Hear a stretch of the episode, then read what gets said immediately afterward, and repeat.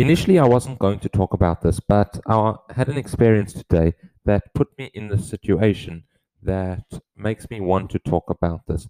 And the idea today is empathy. And I've alluded to it earlier in a podcast, but the basic idea is that you should become a learner so that you can have empathy for what your students go through. I'll repeat it. You should become a learner. As a teacher, you should become a learner so that you can develop the empathy for what your students go through.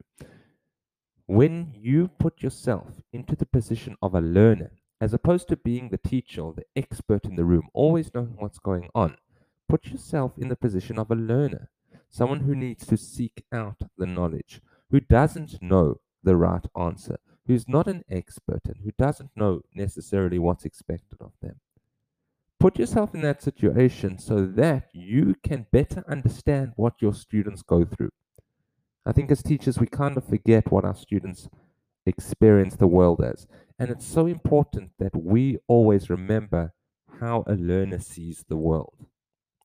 So, becoming a learner allows you to develop the empathy, which then allows you to become better at creating learning experiences or improving your instruction. It's a self evident truth to me that if you become a learner, you will become more empathetic towards other learners and you will understand better how best to serve their needs. Hope you enjoy that. Have a great day. Thank you for listening to another episode of Teachers Are Learners. If you enjoyed the show or if you have any comments, please feel free to let us know by sending us a voice message on Anchor or emailing teachersarelearners at gmail.com. Thank you so much for listening, and I hope that you have a great day.